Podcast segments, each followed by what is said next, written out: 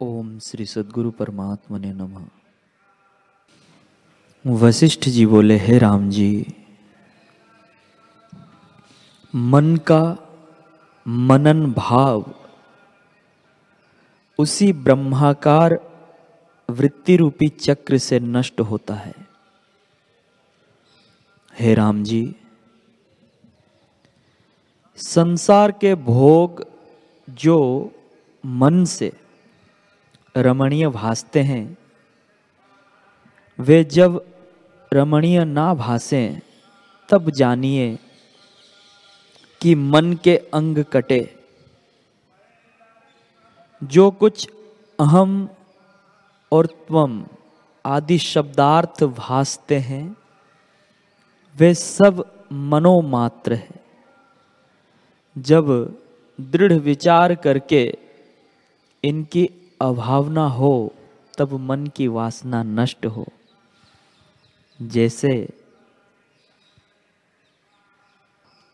हंसिए से खेती कट जाती है, तैसे ही वासना नष्ट होने से परम तत्व शुद्ध भासता है।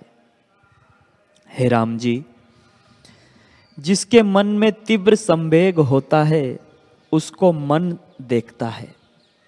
अज्ञान से जो दृश्य का तीव्र संवेग हुआ है, उससे चित्त जन्म, मरण आदिक विकार देखता है और जैसा निश्चय मन में दृढ़ होता है, उसी का अनुभव करता है।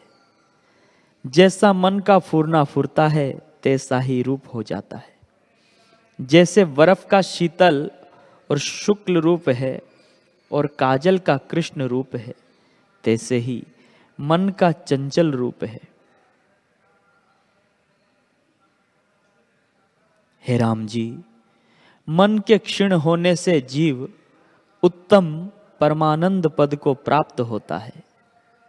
संतोष से जब मन वश होता है, तब नित्य उदय रूप निरीह परम पावन निर्मल सम अनंत और सर्व विकार विकल्प से रहित जो आत्मपद शेष रहता है, वह तुमको प्राप्त होगा।